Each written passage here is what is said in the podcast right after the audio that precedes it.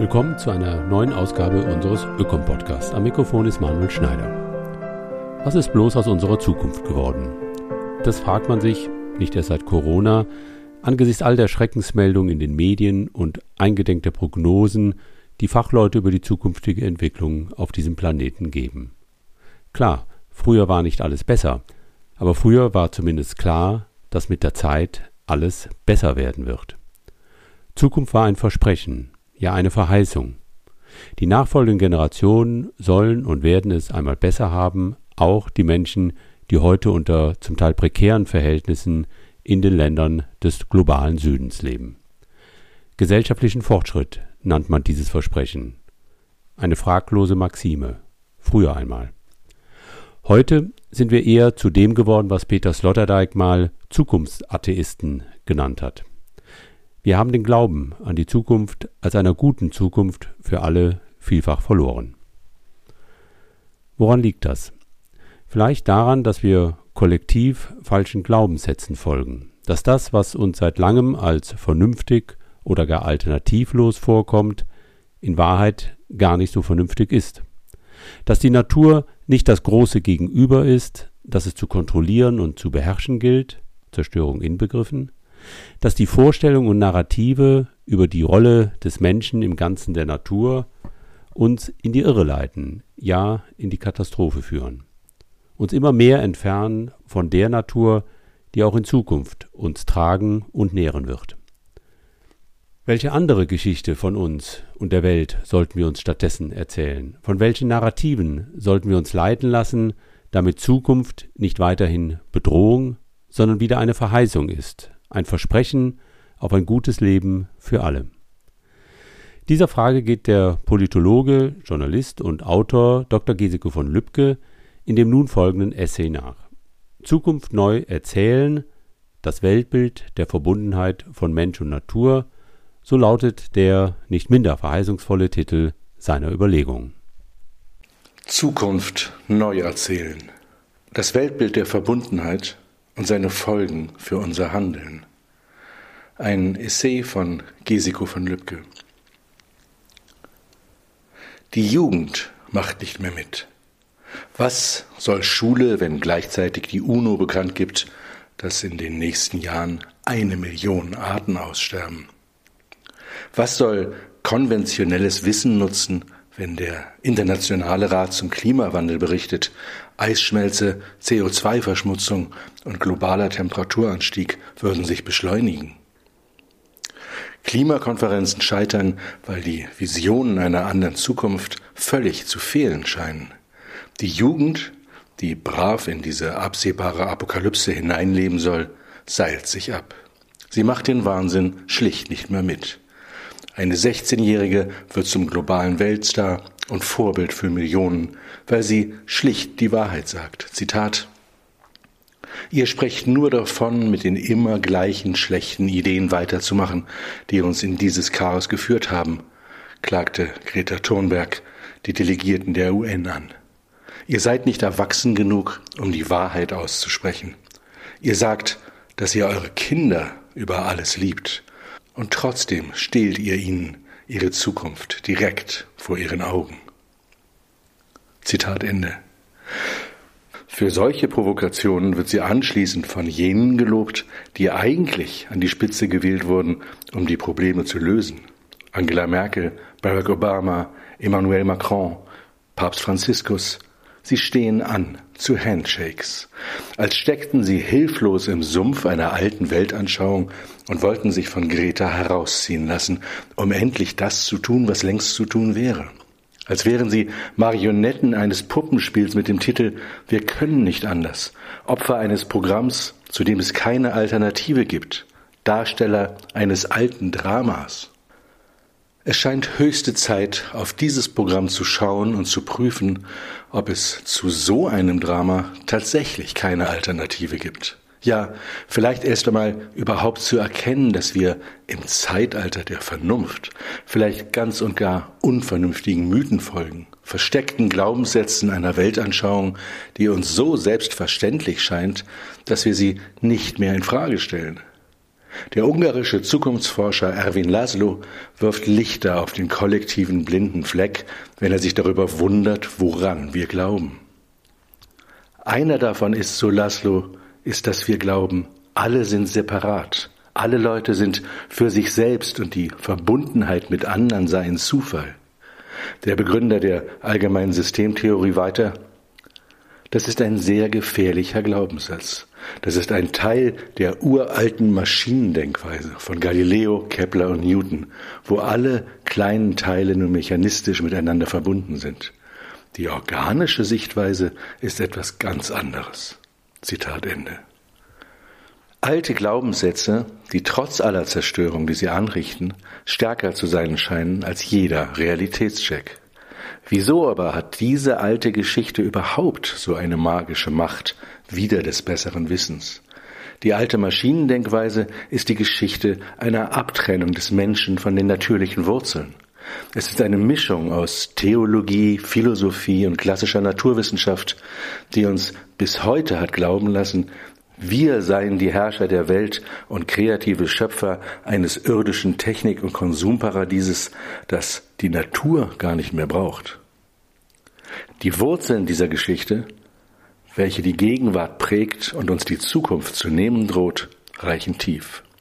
Sie mögen in ihren tiefsten Verästelungen viertausend Jahre zurückreichen, in die alttestamentarische Schöpfungsgeschichte und den göttlichen Auftrag, sich die Erde untertan zu machen.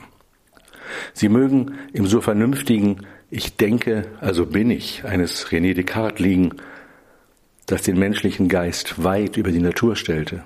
Sie liegen aber vor allem, so der Kosmologe und Astrophysiker Harald Lesch, im Mythos, den die Himmelsgucker der Aufklärung uns erzählt haben. Zitat: Sie meinten, wer den Himmel berechnen kann, der kann alles berechnen. Und daraus wurde in den nächsten dreihundert Jahren systematisch eine Ideologie entwickelt, man könne die Natur allein aus empirischen, quantitativen Wissenschaften heraus begreifen und kontrollieren. Das aber, so Lesch, ist falsch. Größere Zusammenhänge, ein tieferer Sinn schien unnötig zu sein in einem Universum, was, so die frühe Wissenschaft, ohne Gefühle, ohne Metaphysik, ohne Zweck, eher zufällig wie ein großes mechanisches Uhrwerk ablief und den neunmal klugen Homo sapiens sapiens dazu aufzufordern schien, ein bisschen daran herumzuschrauben. Da liegt die nihilistische Logik sehr nahe. Was soll Verantwortung, Sinn und Liebe überhaupt für eine Rolle spielen, auf einem kleinen Planeten in einem Sonnensystem am Rande einer von Millionen von Galaxien, auf dem offenbar nur zufällig Leben entstand und nach eigenartigen Irrungen und Wirrungen dann irgendwie bewusste Menschen? Der Biologe und Philosoph Andreas Weber sagt: Wir haben einfach ein vollkommen falsches Bild vom Leben. Er stellt die Denkgrammatik dieser Geschichte, welche die leblose Physik über die Gesetze des Lebens stellt, mit radikalen Worten in Frage. Ich zitiere: Im Grunde genommen haben wir uns fest vorgenommen, die Probleme des Lebens mit den Gesetzen der toten Materie, also mit den Gesetzen von Newtons Physik, zu lösen. Und wenn man das Phänomen des Lebendigen nach der Maßgabe einer Ideologie des Toten analysiert, dann kriegt man natürlich Leichen. Und das ist ja unser Problem im Augenblick. Zitat Ende. Doch die Leichen, also das massenhafte Artensterben, das Verschwinden der Insekten, der Zusammenbruch von Ökosystemen, das Sterben der Meere, kommen erst jetzt. Jahrhunderte nach der industriellen Revolution und Jahrzehnte nach einem Sieg der Technik, der Medizin, der Konsumgüter, die alle Sicherheit, Überfluss, langes Leben und die totale Kontrolle über alle Unbill des Lebens versprach. Und lange zu halten schien, was da versprochen war. Nur jetzt nicht mehr. Es ist eine kolossale Enttäuschung, wenn es nun heißt, dass diese Geschichte in den Abgrund führt, dass der millionenhafte Ressourcenabbau die Erde plündert, der multiple Müll den Planeten überfordert, die zahllosen kleinen Maschinen mit ihren Abgasen im großen Ganzen tödlich für das Lebenssystem wirken. Donella Meadows, die vor fünfzig Jahren die Grenzen des Wachstums erforschte, stellt die scheinbare Erfolgsgeschichte des technologischen Zeitalters in Frage. Zitat: In den letzten zweihundertfünfzig Jahren industrieller Revolution haben wir uns gegenüber der Natur wie Eroberer verhalten und sie nur als Rohstofflager gesehen, mit dem unsere Wünsche befriedigt werden. So die berühmte Zukunftsforscherin und weiter: Ich glaube, das jetzt herrschende Weltbild ist schlicht falsch. Es war ein interessantes Experiment, aber es funktioniert nicht. Also lasst uns Ausschau halten nach einem neuen Selbstverständnis guten Lebens. Zitat Ende. Da wird es tatsächlich zur Überlebensfrage, die Geschichte, welche sich die Menschen über sich und die Welt erzählen, neu zu schreiben. Schulen, Universitäten, Kirchen und Medien scheinen dabei bislang weitgehend versagt zu haben. Doch immer öfter melden sich Theologen, Philosophen, Lebenswissenschaftler, Kulturschaffende, Psychologen und jetzt auch die Jugend zu Wort. Sie verweisen darauf, dass wir nicht dazu verurteilt sind, dass uns eine falsche Geschichte, ein fehlerhaftes Narrativ ins Verderben führt, sondern dass der Mensch die Möglichkeit und Pflicht hat, seine eigene Geschichte und die seiner Weltanschauung umzuschreiben. Ja, wir sind heute die Meister unseres Narrativs. Der Mitbegründer der narrativen Psychologie, Tom A. Mark, sagt: Unsere Narrative definieren unsere gesellschaftliche Realität. Gerade im Moment gibt es ganz große Bewegungen, die begreifen, um wirklich etwas zu verändern, muss man erstmal das Storytelling verändern.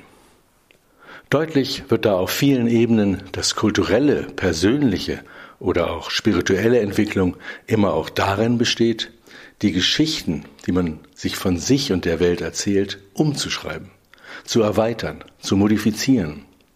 Wenn die alten Ansichten keine Entwicklung mehr zulassen, können wir sie verändern. Und wir stricken gerade alle an einer neuen Geschichte, weil das alte Narrativ so wenig zur komplexen modernen Welt passt, dass es dieselbe zu zerstören droht. Auch die moderne Wissenschaft bastelt längst an einem neuen Weltbild. Sie schaut nicht mehr wie Newton auf einzelne Objekte der Wirklichkeit, sondern auf die Prozesse zwischen ihnen. Die Welt wird nicht mehr statisch gesehen, sondern höchst dynamisch.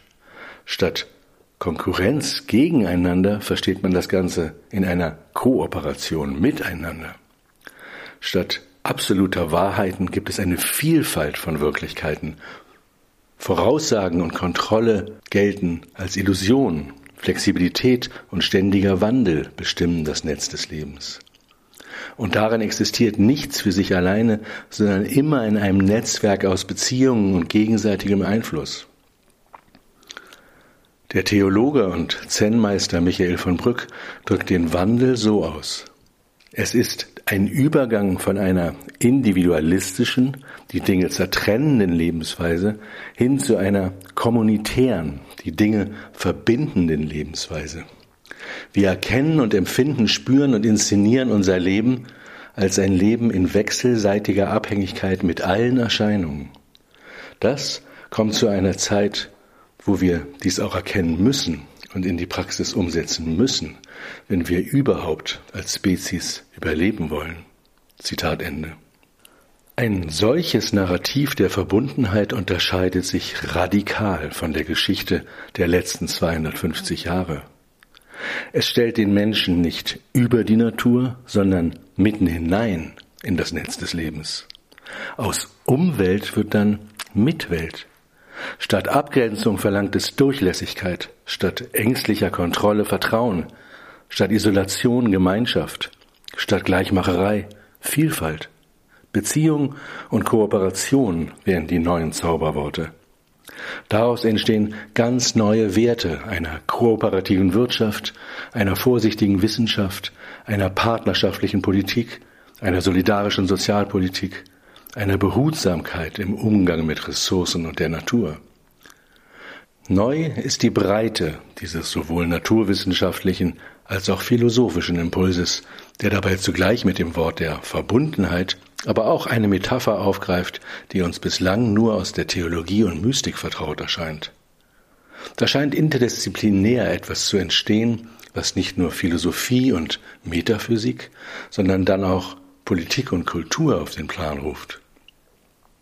In Potsdam finanziert die Bundesregierung mit dem Institut für fortgeschrittene Nachhaltigkeitsforschung, kurz I A S S, seit Jahren schon eine Einrichtung, in der hochkarätige Wissenschaftlerinnen an so einem integralen Weltbild forschen. Einer von ihnen ist der junge Forscher Thomas Bruhn. Zitat: Es macht einen Unterschied, ob wir uns Menschen als abgetrennte Wesen sehen, denen die Erde dient, oder ob wir uns als Teil dieses Planeten Erde begreifen und in Beziehung stehen mit diesem Planeten. Der dort forschende Physiker arbeitet an nicht weniger als an einem neuen Weltbild der Verbundenheit. Zitat: Einem Weltbild, wo wir nicht nur konsumieren, sondern eben auch vielleicht einen Beitrag leisten zu der Entwicklung der Evolution. Und indem wir erkennen, wir sind immer Teil eines gekoppelten Systems Mensch und Umwelt. Ich kann nicht das System ändern, ohne dass ich Teil davon bin. Und ich mit Teil dieses Wandels bin. Ich bin halt selbst auch das System. Finito. Zitat Ende. Geforscht wird an diesem neuen Weltbild allenthalben. Seien es die protestierenden Schülerinnen, die für die Bewältigung der Klimakrise nach einem Systemwechsel rufen und ihre Pressekonferenzen symbolisch deutlich vor dem Skelett eines Dinosauriers veranstalten. Sei es in der individuellen Suche nach neuen Lebens- und Ernährungsformen und einer erdverbundenen Spiritualität, sei es wirtschaftlich in neuen kooperativen und gemeinwohlorientierten Unternehmen, sei es kollektiv in der wachsenden Ökologiebewegung, die immer öfter auch durch neue Mehrheiten überrascht. Aber auch in den Grenzüberschreitungen der modernen naturwissenschaftlichen Forschung, die längst über reduktionistische mechanische Konzepte hinausgreift, entsteht ein neues Narrativ. Ob Biologie oder Informatik, Psychologie oder Soziologie, Chaos, Komplexitäts- oder Quantentheorie, ob Medizin, Evolutionsforschung oder Kosmologie, die moderne Naturwissenschaft kann sich gar nicht mehr verständlich machen ohne das Wort Organismus oder Begriffe wie lebende Systeme. Zitat: Es gibt gar nichts anderes als Systeme. Auch ein Individuum ist letzten Endes ein System, sagt der deutsche Nobelpreisträger für Physik Gerd Binnig. Zitat: Der Mensch ist Teil dieser Natur und hängt total von der übrigen Natur ab. Er ist eingebettet. Das ist unser Partner. Wir sind eigentlich eine Untereinheit. Wir können uns allenfalls einfügen. Das beginnen wir jetzt langsam zu lernen. Zitat Ende. Fast schmerzhaft wird sichtbar, dass die alte Matrix, mit der wir die Welt zu gestalten versuchen, dem aktuellen Wissen um die Wirklichkeit bereits um Jahrzehnte hinterherhinkt. In den Neurowissenschaften wird deutlich, dass das komplexeste Organ im uns bekannten Universum, das menschliche Gehirn, in Netzwerken arbeitet und sich dabei konstant wandelt. In der Grundlagenforschung, ob Physik, Kosmologie, Biologie, zeigt sich, dass das Netz des Lebens über zahllose gegenseitige Abhängigkeiten verwoben ist. Zitat: Aus diesem rein maschinellen sind wir längst raus. Das ist ein Organismus. Das muss man wirklich so sehen. So der Astrophysiker und T V-Star Harald Lesch, der seit Jahren versucht, all die neuen Wunder der Kosmologie im Fernsehen wie eine neue Schöpfungsgeschichte zu erklären. Und dazu wäre, so Lesch weiter, eine neue Erzählung, also ein neuer Mythos, dringend nötig, der sich ganz anders anhören wird als eine Maschine. Dieses neue Narrativ wird nicht so sein, dass da eine Geschichte ist, sondern was wir in Zukunft sehen werden, sind viele Geschichten und viele Wahrheiten und die hängen miteinander zusammen. Vielfalt und Beziehung, das sind im Grunde das Narrativ, was erzählt werden muss. Abschied also von unverrückbaren Wahrheiten, vom Entweder-Oder, von Ideologien, von Kontrolle, von Vorhersage, hin zum Sowohl als auch, zur Beweglichkeit, zum stetigen Wandel, zur Flexibilität. Das braucht es, um das Leben nicht nur nachhaltig zu bewahren, sondern blühen zu lassen.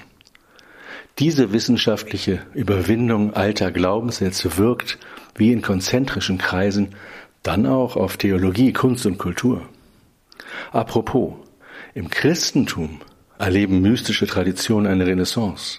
Im Islam suchen die Sufis ganzheitliche Wege aus dem Fundamentalismus.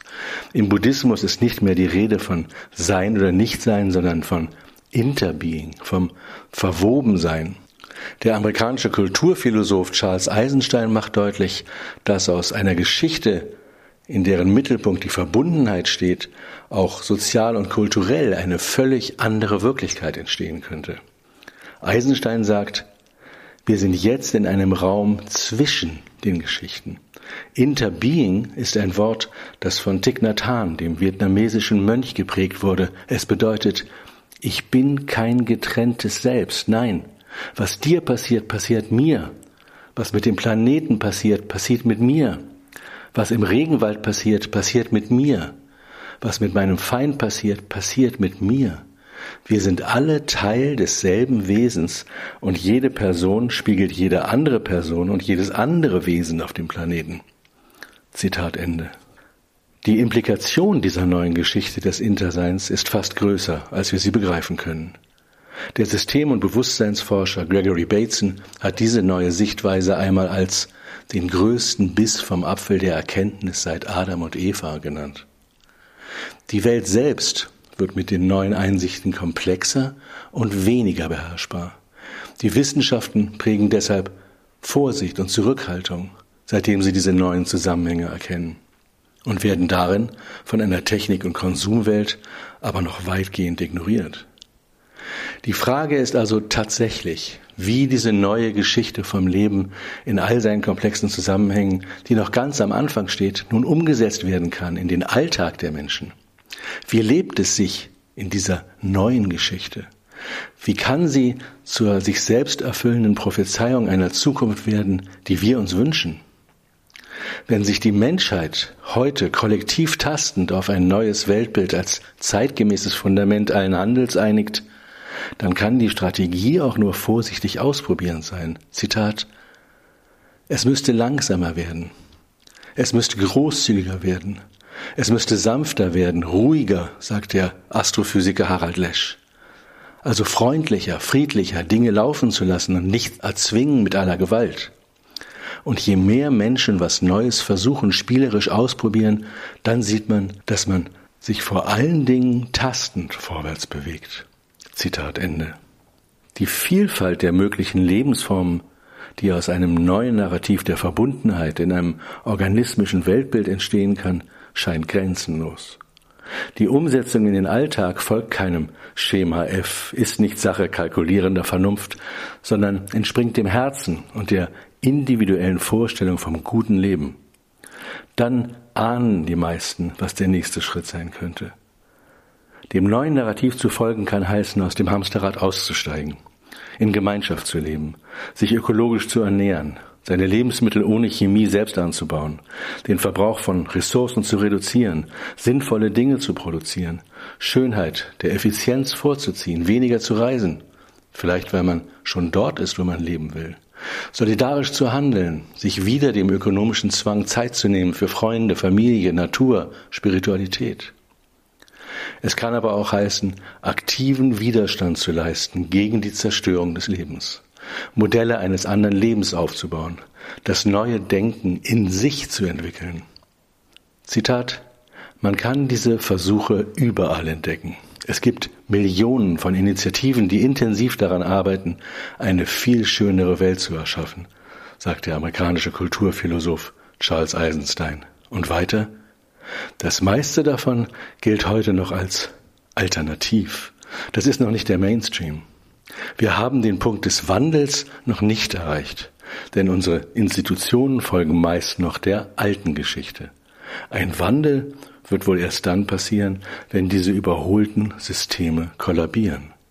Und auch das passiert zurzeit. Zitat Ende. Nicht Klimaveränderung, sondern Systemveränderung fordert entsprechend die Jugend auf der Straße. Tatsächlich wackeln die vertrauten politischen, wirtschaftlichen, internationalen Strukturen. Wir scheinen heute zeitgleich Sterbebegleiter einer alten Geschichte zu sein und Geburtshelfer einer neuen. Dabei geschieht beides, Aufbruch und Gewalt, angstvolles Festhalten am Alten, allmähliches Wachstum des Neuen, in Versuch, Scheitern, neuem Versuch. Der ungarische Zukunftsforscher Ervin László sagt, es ist ein Wettrennen und der Ausgang ist nicht entschieden. Wir können nur dazu beitragen und was wir jetzt machen, wird es entscheiden. wie wir jetzt uns selbst verändern, macht den Unterschied. Wir wissen nicht, ob das einen guten Ausgang haben wird oder nicht, aber wir wissen, dass es möglich ist. Es bedarf großer Veränderungen, und zwar rasch. Zitat Ende. Die Grundlagen dafür sind also offenbar da. Der Sprung aus dem alten Weltbild in eine neue Identität muss aber individuell wie kollektiv gemacht werden. Der Verlust alter Sicherheiten und scheinbarer Kontrolle fordert persönlich wie kulturell. Was aber jenseits davon lockt, ist eine Entfaltung ungenutzter Potenziale, die im neuen Narrativ schlummern. Aus dem sich formenden, kooperativen Bild einer lebendigen, vernetzten, dynamischen Welt wird sich nach und nach dann auch eine neue Wissenschaft entwickeln, eine neue Wirtschaft, neue Politik, vielleicht auch ein globaler neuer Humanismus und eine neue Spiritualität. Der australische Zukunftsforscher John Croft betont, wir befinden uns im aufregendsten Wandel der Geschichte. In den kommenden dreißig Jahren werden wir mehr Veränderungen erleben als in irgendwelchen früheren drei Jahrzehnten seit dem Verschwinden der Dinosaurier. Und schließt daraus, es ist eine höchst aufregende Zeit, in der wir leben und an der wir teilhaben. Und darin haben wir nichts zu verlieren, aber eine Welt zu gewinnen.